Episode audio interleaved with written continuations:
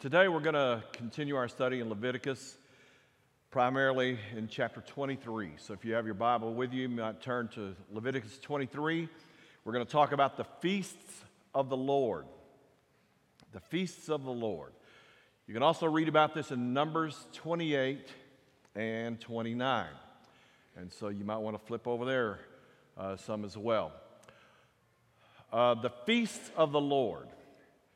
Uh, this is a, a fascinating study. There are seven sacred feasts that the Lord commanded his people to observe.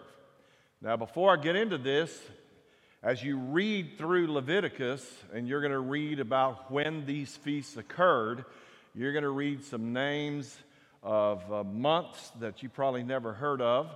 You're going to read about uh, numbers of days within various months and everything. And man, it can get very confusing. And one of the, the reasons it's confusing is because the Jews basically had two calendars. And uh, they had a sacred calendar. You remember uh, in Exodus chapter 12, whenever uh, God had them observe the Passover. Uh, remember, the Passover is what was going to uh, be the great event where all the lambs were slain uh, in the households of the children of Israel. And this was going to wind up allowing them to escape over 400 years of slavery in Egypt. So, this is one of the most single important moments in the history of their nation. They spent 430 years as slaves. And now, God, when they thought for so long that God had abandoned them, God had forsaken them, and now God shows up.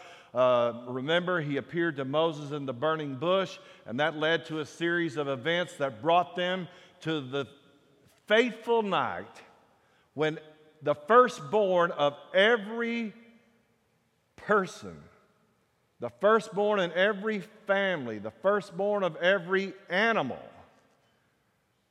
was going to die. It was the worst, the most horrific of the 10 plagues that God put on Egypt.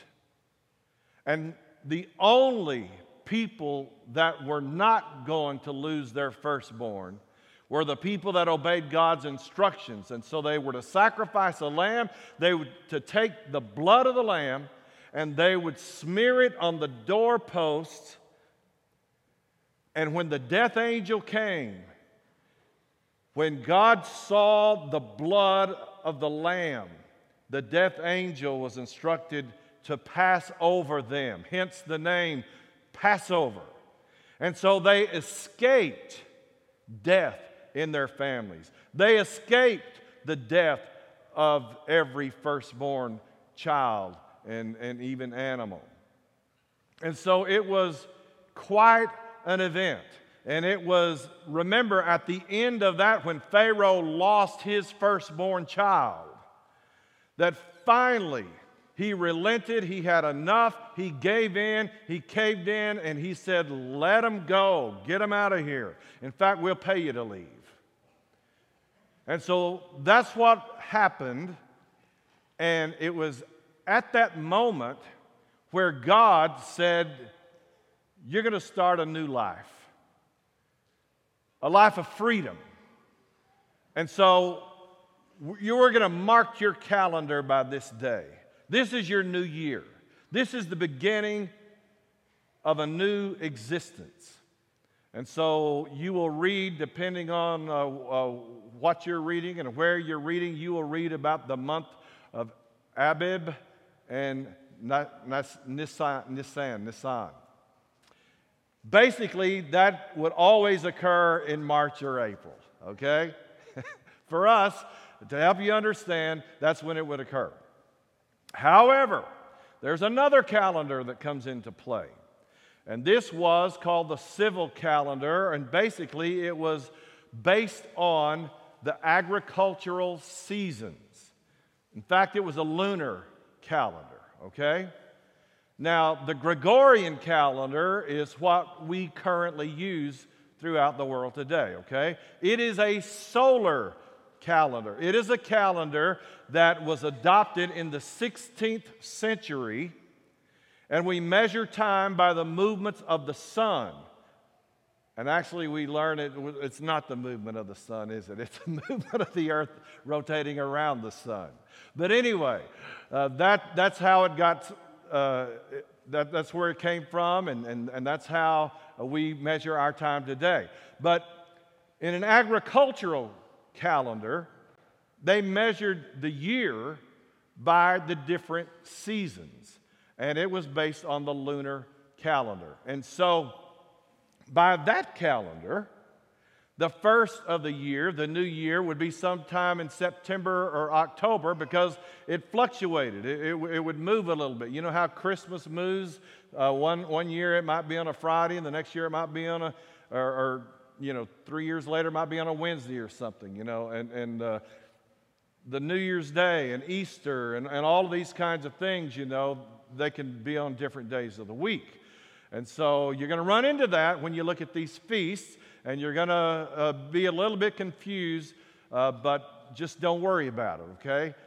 they had two calendars, and that's why it's confusing, and different uh, names of months and all that. So, there were seven feasts of the Lord. And the interesting thing about the number seven is that, at least in the English Standard Version, it is found 42 times in the book of Leviticus. So, in our inductive Bible study, you know, one of the, one of the things we look for is repetition. And when we see a word repeated over and over and over and over again in a text of Scripture, hello, we need to take, stop and take a look at that word. It is important it means something. And so in Jewish numerology, the number seven is probably the most significant number because it represents completion. It, rec- it, it, represents wholeness. You know, it takes us back to Genesis, it takes us back to creation. In six days, God created the earth, and on the seventh day, He rested. And everything we read just about of these sevens in the book of Leviticus points you back to creation. It points you back to creation. And it, it is incredible how much the Bible has to say about the Sabbath. And quite frankly, I think most of us are very ignorant about the uh, importance of Sabbath. Uh, we have formulated in our minds uh, certain thoughts about it, and most of those thoughts are about dismissing it, and yet uh, it's a far, far greater subject than uh, what we realize, and, and uh, that's a sermon for another day. But anyway, these seven feasts are found in three major groupings Passover, Pentecost, and Tabernacles, okay? Passover, Pentecost, and Tabernacles. And in the Passover season, there are actually three feasts there's Passover, unleavened bread, and first fruits. And Pentecost happens 50 days after Passover. Uh, we'll talk about that briefly. And Tabernacles is in the seventh month. Now, if you remember this difference in calendar, remember? Two calendars, right? Based on the sacred calendar of the deliverance, the salvation of Israel, that happened in March or April. The other calendar, the agricultural calendar, the first day of the new year, happened in September or October. Well, Passover would represent the first one, and Tabernacles is the second one. It's in the seventh month, the first day of the seventh month. So basically, you go six months and then you start another, you have a new year again. And six months later, you have another new year. I know that's confusing. but these are the seven feasts Passover happens in March or April. it signifies the beginning of the new year based on the deliverance, the salvation of the children of Israel in Egypt. Pentecost is a whole nother thing, which we'll talk about. And then tabernacles is the first day, begins the first day of the seventh month, which signals New Year's Eve and New Year's Day. Okay? It's about the end of the harvest and the beginning of the planting season. So let's talk about Passover. We remember they were saved and delivered because they followed God's commands to sacrifice the lamb. We've talked about sacrifices a lot over the last uh, several weeks, so I'm not going to talk about that anymore, okay? But the fact is, it was about deliverance, rescue, freedom, and salvation. Now, here's the beauty about these feasts these feasts were for the entire nation, and the entire nation was supposed to honor these times because these were times where they met with God. The Passover, Pentecost, and Tabernacles. These are important because they are reminders of three of the most significant events in the history of the nation. And there is a progression through these events. There's a progression through these feasts, and one kind of builds on the other. And you can see your own salvation in Jesus Christ through every one of these feasts. And we're going to talk about that. That's what makes these feasts so interesting and so fascinating. Now, when we think about feasts, and as you read the first few verses of, of Leviticus 23, it talks about these are feasts to the Lord. These are His, okay? These are, these are His. He has ordained this, He has called this. He expected them to obey Him in these things. Well, the reason why is because they were so rich in meaning, they were so rich in their history and in God's dealing with his people. They were critical. And so remember Passover. Every year, when the nation would celebrate Passover, and the Jews still celebrate Passover today. But every year in the celebration of Passover, they retell the story. They retell the Exodus story because it is monumental. It is about who they are as a people. It's where their identity rests. And so these kinds of rituals, these ceremonies, these holidays, these feasts, festivals, whatever you want to call them, are critical because it, they represent who they are as the people of God. Okay? And isn't that what this is about? Isn't that exactly what this is about? And as you read there in Leviticus 23, in the English Standard Version, it says these are holy convocations. We don't use that word much, do we? What's a convocation anyway? Well, a holy convocation is a sacred assembly, it's a calling God has called all of his people together for these festivals. Okay? These are sacred meetings. And another lesson that probably we need to, to, talk about is how many times in Scripture, throughout Scripture, there are holy places. There are holy places and there are holy meetings. There are sacred spaces. There are certain times where God especially calls his people to be with them, to meet with them. You know, we can say, oh, God's with us all the time. God's with us every day. He's in my heart. Yes, yes, yes. But when you are called on the first day of the week, on the Lord's day, on the day Jesus was raised from the dead, to eat the body and blood of the Lord Jesus, when you are called together as a church, this is a holy convocation. This is a sacred assembly. When you come up to the table to receive from the Lord, you don't talk to the guy behind you about whether or not you've paid your rent. You don't talk about where we're going to go eat after the service is over. This is a holy calling by God. And we need to get that. We need to understand the solemnity, the holiness, and especially the joy that's associated with these festivals.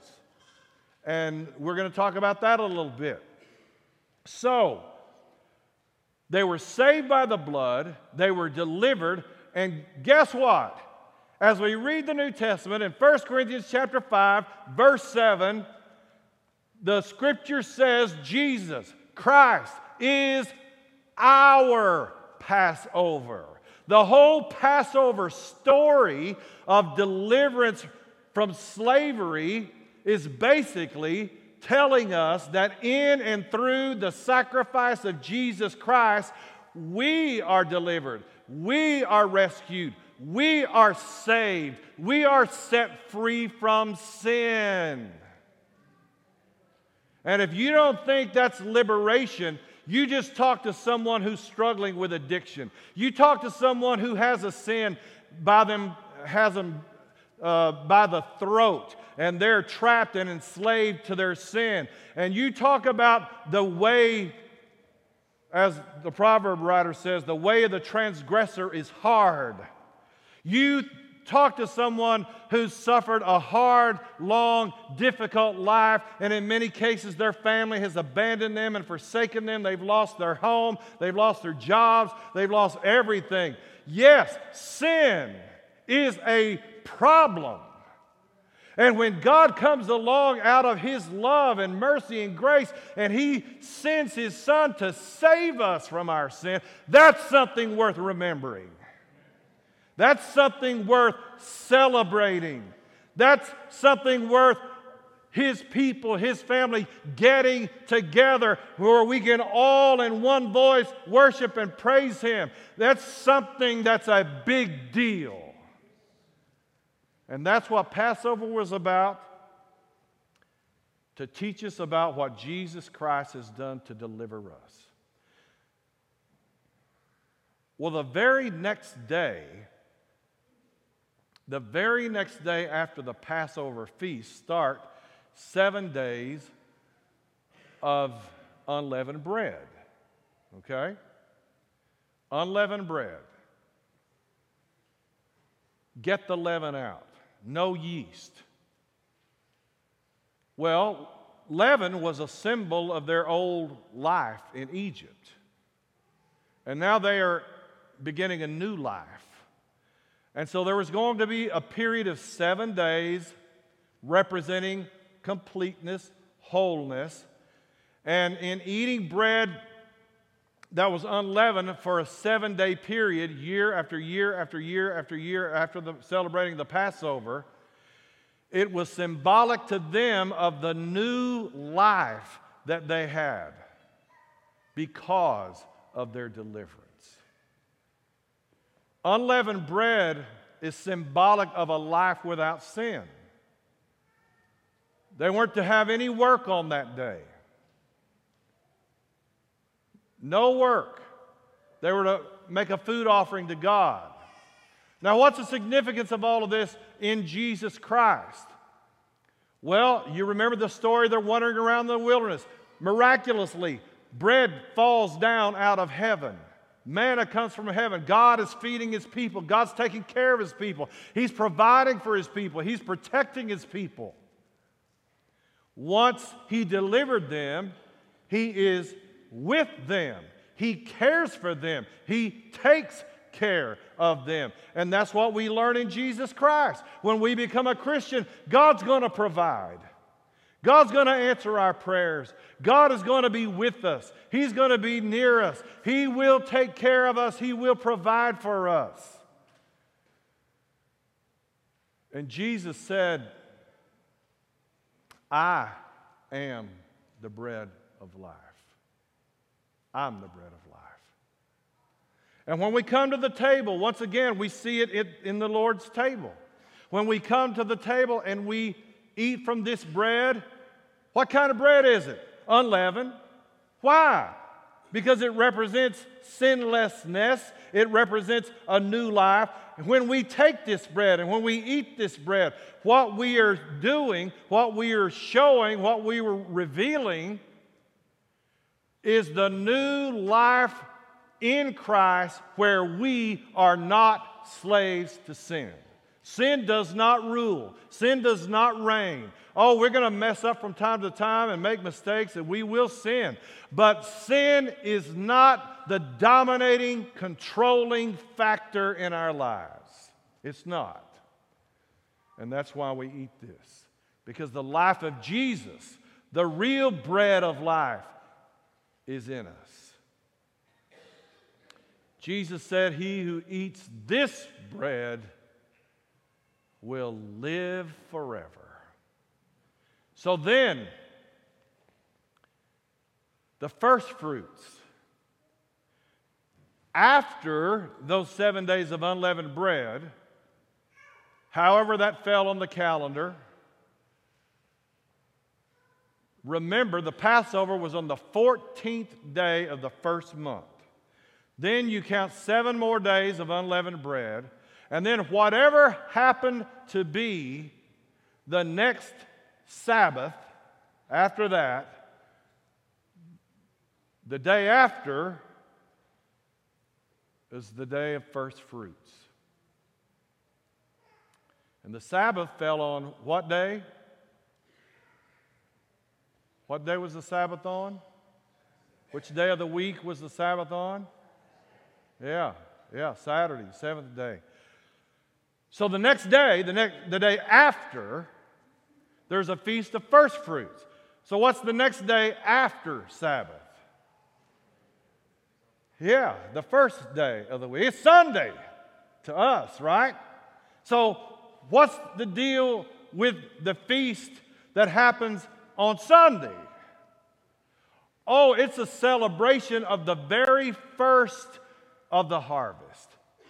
Now, remember, this is in March or April. This is the spring.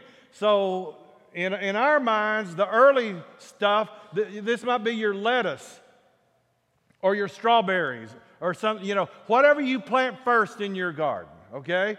The first thing that comes out of the garden first, you can't eat it. you can't eat it, okay? The first thing that you harvest, you pick it or you pull it, or you harvest it, whatever you do, however you get it, and you take it straight to God. We give it to the Lord, see. That's the first fruit. And so, what they would do, this usually had to do with the barley harvest, so far as the Jews were concerned. This is the time of year where the barley was, was going to be harvested. And so, they would take the very first of the barley and they would take these stalks and they would tie them together and they, the priest would take these stalks of barley and it would lift it up in the air and wave it before the Lord, signifying that God, we know where our barley comes from. We know who gave it to us. We know who created it. We know who made the land that helps it grow. We know who gave us the rain. We know that what we have is all because of you. That's what that was about. We know who our provider is. We know who takes care of us. God, it is you and you alone.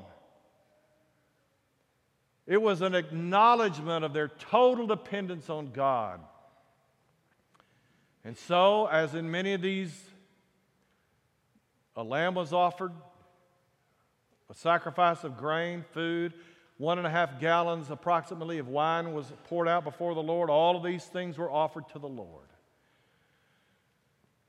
And lo and behold, when we get to the New Testament in 1 Corinthians chapter 15, verses 20 through 23, in the context where the whole chapter just about talking about resurrection, resurrection from the dead, the Bible says that Jesus, when he rose from the grave, is the and, and if you don't know about Leviticus, if you don't know about the harvest, if you don't know about the feast, the words don't make a whole lot of sense. Jesus is the first fruits. What are you talking about? But if you do understand it, what you know is the one who's lifted up and waved before the Lord is Jesus. Because Jesus is your great provider. He provides for the life that we now live apart from sin. And when Jesus died on the cross and he was raised from the grave, he was the first to be raised from the dead, never to die again. There were people who had been resurrected. We can read about miracles, but those people who were resurrected in the New Testament, when Jesus brought somebody from the dead like Lazarus. Well, Lazarus still going to die, and he did. But the first time anybody rose from the dead, never to die again, was our Lord Jesus Christ, and he's the first of many. What they waved before the Lord was just symbolic of the whole harvest. See? And Jesus' resurrection is symbolic of all of us who will be raised in Christ. What a beautiful celebration. What a beautiful feast. How exciting it was for people in an agrarian society to begin the harvest, to honor God with the first of their harvest, and know that we are going to be fed. Our families are going to be fed for the year. Everybody's going to be taken care of and provided for because the harvest is great. And how beautiful it is to think that as a Christian, the harvest of souls, the resurrection of all the saved of the ages, when Jesus comes back, is going to be an incredible, mighty, amazing harvest. We should celebrate the thought, the prospect of what God has in store for us. So, 50 days after Passover. What's 50 days? Seven weeks. Okay? Seven weeks, seven sevens. Oh boy, we're really getting the number thing now. We're not just talking about seven, we're talking about seven sevens now. And that's when this feast is to be held. And the day after is 50, and that's what Pente, Pentecost represents 50 days after the Passover. Well, that happens to be when the wheat began to be harvested. And that was usually somewhere in May or June. It lasted one day. Seven lambs, one bull, two rams, two large loaves of bread were baked and waved before the Lord, along with the food and wine offerings. They waved the loaves of bread before the Lord, and they were told, Leave, when you, when you harvest that wheat, do not harvest the corners of your field. You leave it. You leave it for the poor. This came to be a celebration of the giving of the law. 50 days after they celebrated the first Passover, that's when Moses went up on Mount Sinai and received the Ten Commandments, the giving of the law. Remember what happened when Moses came down from the mountain? What did he find? He found the people worshiping a golden calf. They had built an idol and they're worshiping. You remember what happened? You remember how some of those people were punished? You remember how many people died? How many people died? 3,000 people died, the Bible says, on that day. On the day of Pentecost in the New Testament in Acts chapter 2, did three, were 3,000 people killed on the day of Pentecost? No, on the day of Pentecost, the Holy Spirit was poured out. The law wasn't given, the Holy Spirit was poured out, and 3,000 people were saved. 3,000 people were baptized into Christ. 3,000 people were made alive. You say how these feasts all point to Jesus. Every last one of them, they point to Jesus. God is so amazing.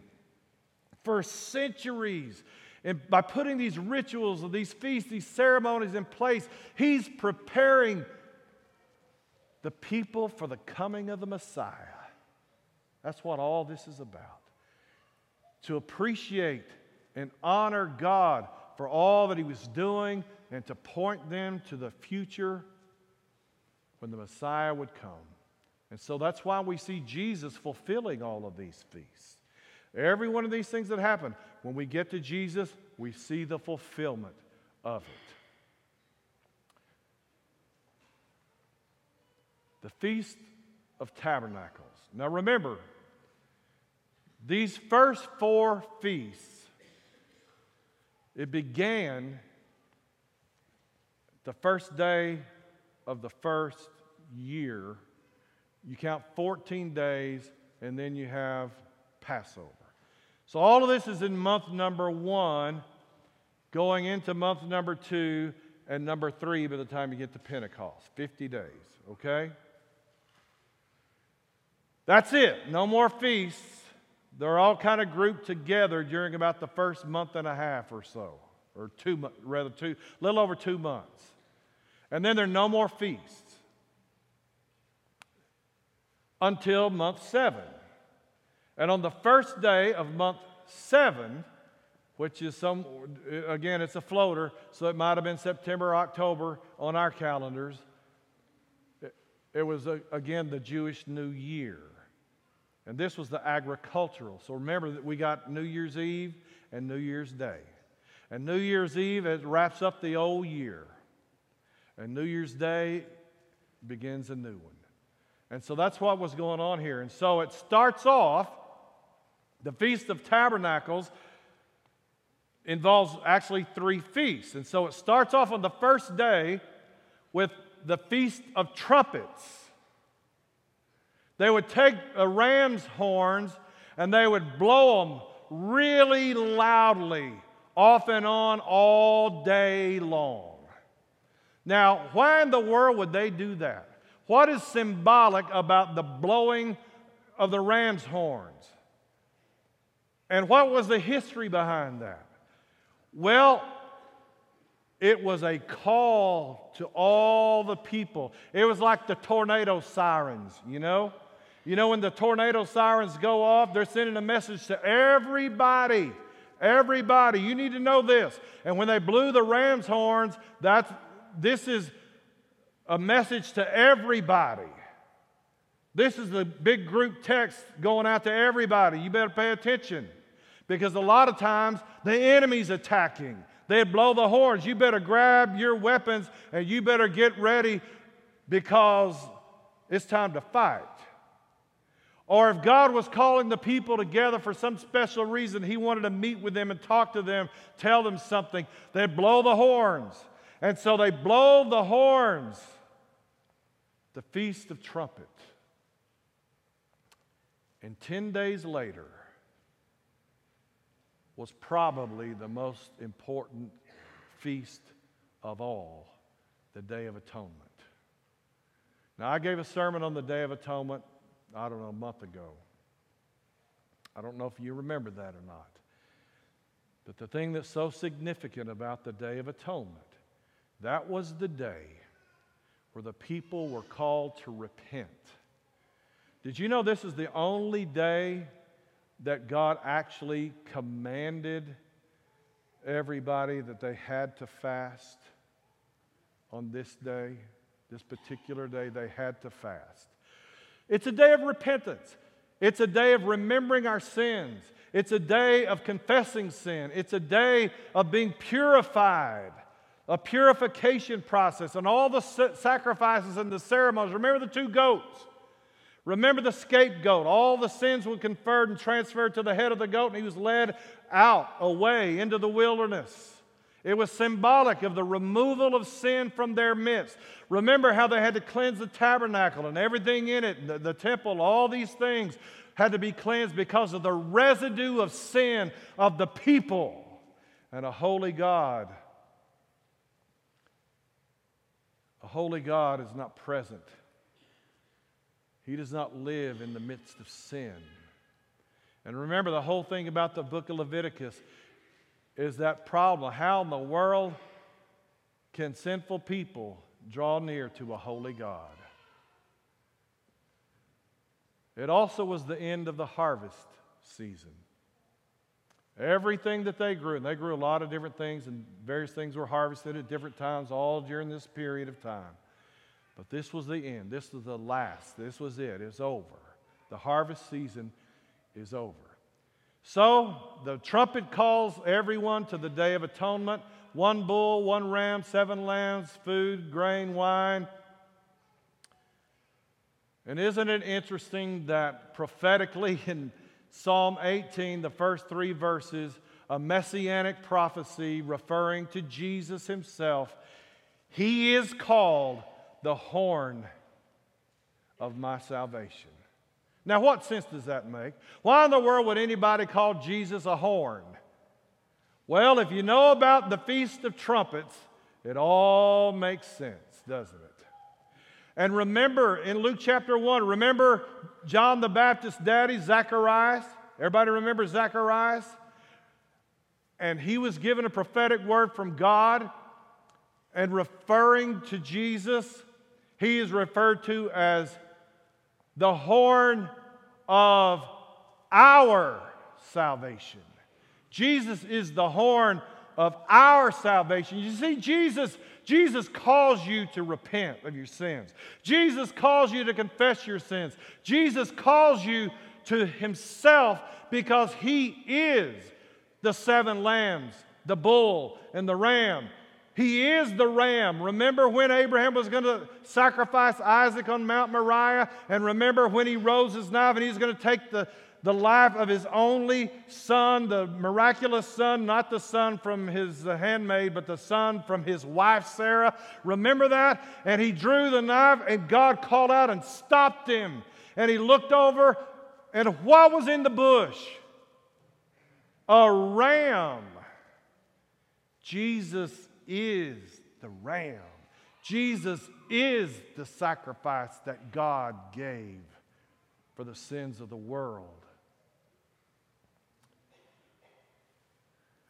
And you know those trumpet calls were a call to fight. Jesus is our horn of salvation. And what does Colossians 2:15 say? Says he triumphed over the principalities and the powers at his resurrection from the dead. Jesus defeated Satan. He defeated all the demonic evil powers of the world when Jesus rose from the dead. He is the victor. He is the horn of our salvation. He's put all things under his feet, Ephesians 1 says. Philippians 2 every knee shall bow to him. He is our king, our victorious king over all. And that's what the Feast of Trumpets points to.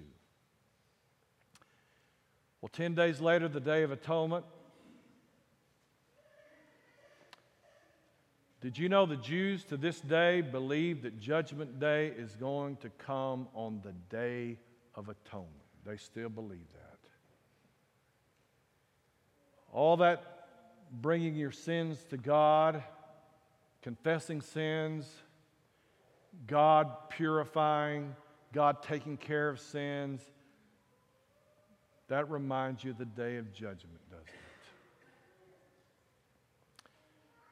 And so that lasted one day. The trumpets lasted one day, and then they had the Day of Atonement 10 days later.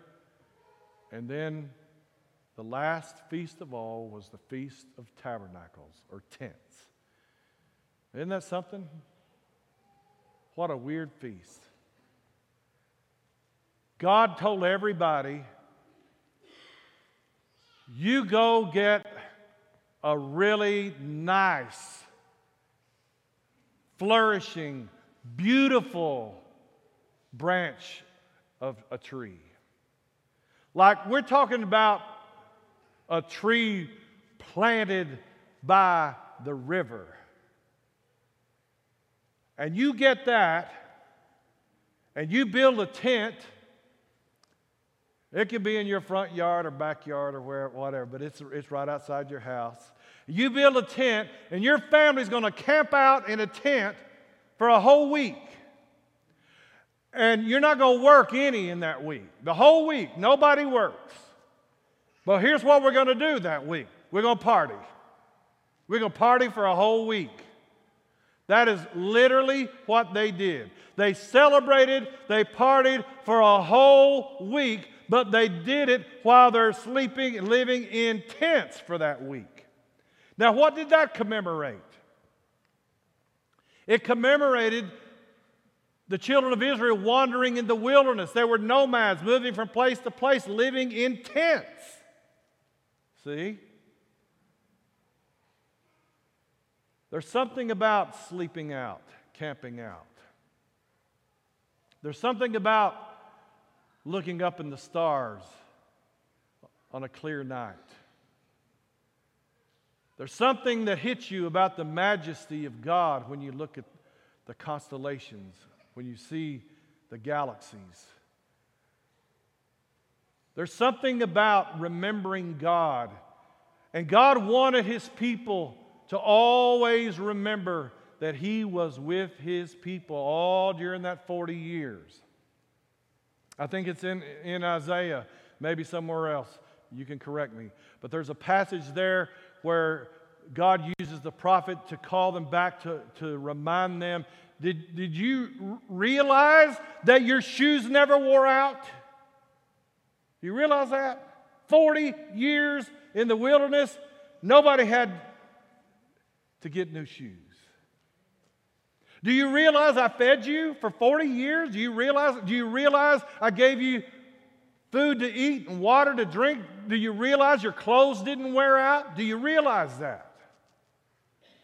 God reminded them that all the while on their journey, He was with them. He took care of them. And, folks, there's something there's something about this celebration on the very last day, the day of praise, the day where they were ending one year and beginning a new year, and they would pray for the rain so that next year the crop would come, the harvest would come. And there's a lot said in the scriptures about the early rains and the latter rains. There's a lot, man, there's so many connections in all this. I don't have the time to go into all of that, but I'm going to tell you this. All the seasons in the agricultural year, all the celebrations that they made because they were so happy of what God was doing for them and what God would do for them. All of these things came to fruition in Jesus. And in John chapter 7, verses 37 through 39. On, on the last day, the Bible says, of that great feast, this is the last feast. This is feast number seven. What does seven represent? Complete, whole. This is it. This is the last one. What does seven represent in creation? Day of rest. God ceased from all his works. What was one of the commands? about these seven days, nobody work. Nobody work. We're just going to party. You know, I want to do more studying about this. And, and when I feel good about what I've learned and ready, I'm going to give a lesson one day, hopefully not too far down the road, of how we are all going to go back to Eden. What God is doing is He's recreating Eden. Maybe not that exact plot of land or whatever. You know, I don't, I don't know. I, I got a lot to learn here. But there's so many hints. There's so many. Remember that beautiful tree down by the river where they were to get, get the, they weren't to get some raggedy old tree. You don't get no branch of some old half dead elm tree out in Midland, Texas. No, no, no, no. A, a, a beautiful, flourishing tree. What might that represent in Eden? The tree of life. The tree of life. What about in the book of Revelation when you read about that river that flows from the throne of God and all those trees and the leaves are for the healing of the nations? That's the kind of stuff we're talking about. That's the kind of stuff that God has planned for us. That's, that's what God is doing. And folks, don't forget it. And that's why we have these rituals and symbols and feasts and celebrations because we don't ever want to forget that. That's why we call people together. That's why you're called together on the Lord's Day. That's why you're called together on Sunday morning. That's why this is important. That's why this is important because it all takes us back to everything that God has done, everything that He's doing, and everything that He's going to do, everything He's got planned for you. And it's worth celebrating, it's worth having great joy, being filled with joy.